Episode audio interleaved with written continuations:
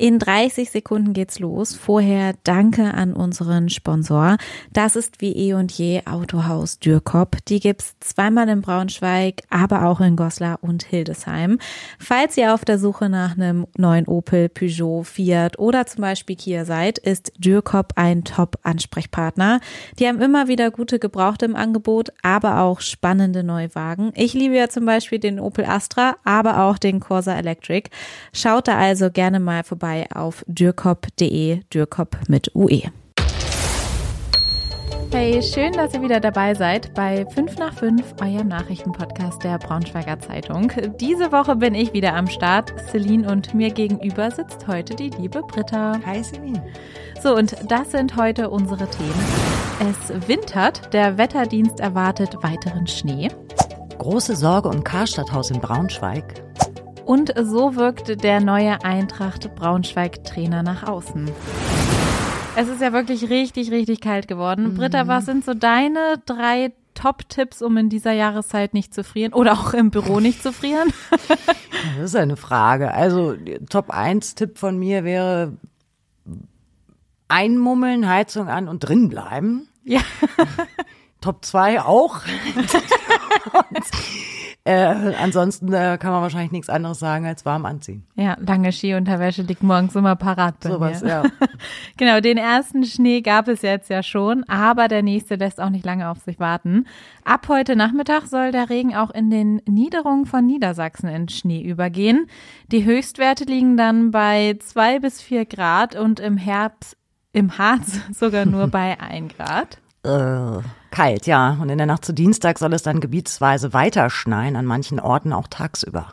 Und Kälte und Regen, wir wissen es alle, führen oft zu Glatteis, also immer schön vorsichtig fahren. Wir hatten am Wochenende schon einige Unfälle hm. wegen Glatteis und Schneematsch. Ja, und vor allem auch im morgendlichen Berufsverkehr muss man einfach, glaube ich, ja, die Probleme mit Schnee, Eis und Glätte einkalkulieren. Also vielleicht einfach ein bisschen eher losfahren, dann muss man auch nicht so aufs Gaspedal drücken. Und Winterreifen.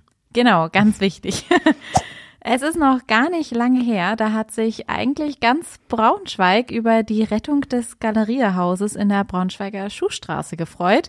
Aber seit dem Wochenende kommt wieder so ein bisschen Unruhe in das Thema, denn laut der Süddeutschen Zeitung äh, bereitet sich Galeria Karstadt-Kaufhof auf eine mögliche Insolvenz des Mutterkonzerns Segner Holding und der Tochtergesellschaften vor. Ja, irgendwie kommt so richtig keine Ruhe rein. Ne? Das war ja ein mächtiges Hin und Her hier schon ja, ja. in diesem Jahr. Äh, und äh, jetzt steigt natürlich die Sorge, dass das Haus in Braunschweig äh, auch wieder betroffen ist. Denn das stand ja schon mal auf der Schließungsliste und konnte nach nur zehn Verhandlungen noch gerettet werden. Unter der Prämisse, dass der Eigentümer, die Volksbank Bravo, unter anderem Millionen in das Haus investiere. Und äh, andere hatten wohl auch, die DIGNA-Gruppe, zweihundert Millionen Euro für die Sanierung der Warenhauskette zugesagt. Davon sind aber wohl erst rund zwanzig Millionen geflossen. Ja, ob weiteres Geld jetzt fließen kann, äh, ist aufgrund der aktuellen Lage abzuwarten. Aber da informieren wir euch natürlich weiterhin und halten euch auch weiterhin auf dem Laufenden. Wir verlinken euch den Artikel wie immer in den Shownotes. Eintracht Braunschweig hat am Wochenende in der schönsten Stadt Deutschlands gespielt, zumindest für mich, äh, gegen den H S V, leider verloren. Äh, manche fangen jetzt vielleicht schon an zu munkeln, hm, ob der neue Trainer Daniel Scherning denn der richtige Trainerkandidat ist. Ähm, manchmal, also ich meine die ganzen Sportexperten unter uns, aber unser richtiger Sportexperte, unser Sportredakteur Lars, äh, der sitzt jetzt bei uns und hat sich das mal genauer angesehen und äh, quasi mal den Trainercheck gemacht. Ja, das Auftreten der Eintracht-Trainer wird in der Öffentlichkeit immer ziemlich penibel beäugt. Ähm, da gab es Michael Schiele, ähm, seine Pressekonferenzen waren den meisten irgendwie nicht äh, rhetorisch top genug. Danach kam Jens Härtel, der war jetzt auch irgendwie keine Emotionsgranate, der hatte immer die Hände in den Taschen oder verschränkt vor der Brust und Ähm, der Blick war so nach unten gerichtet. Das sind alles so kleine äh, Signale, die die Trainer nach außen senden, die vielleicht manchmal gar nicht so viel zu bedeuten haben, aber den Fans unheimlich viel bedeuten. Und man muss sagen, bislang macht Daniel Scherning so in der Hinsicht einen ziemlich klaren und fokussierten Eindruck. Das, was er sagt, hat Gewicht.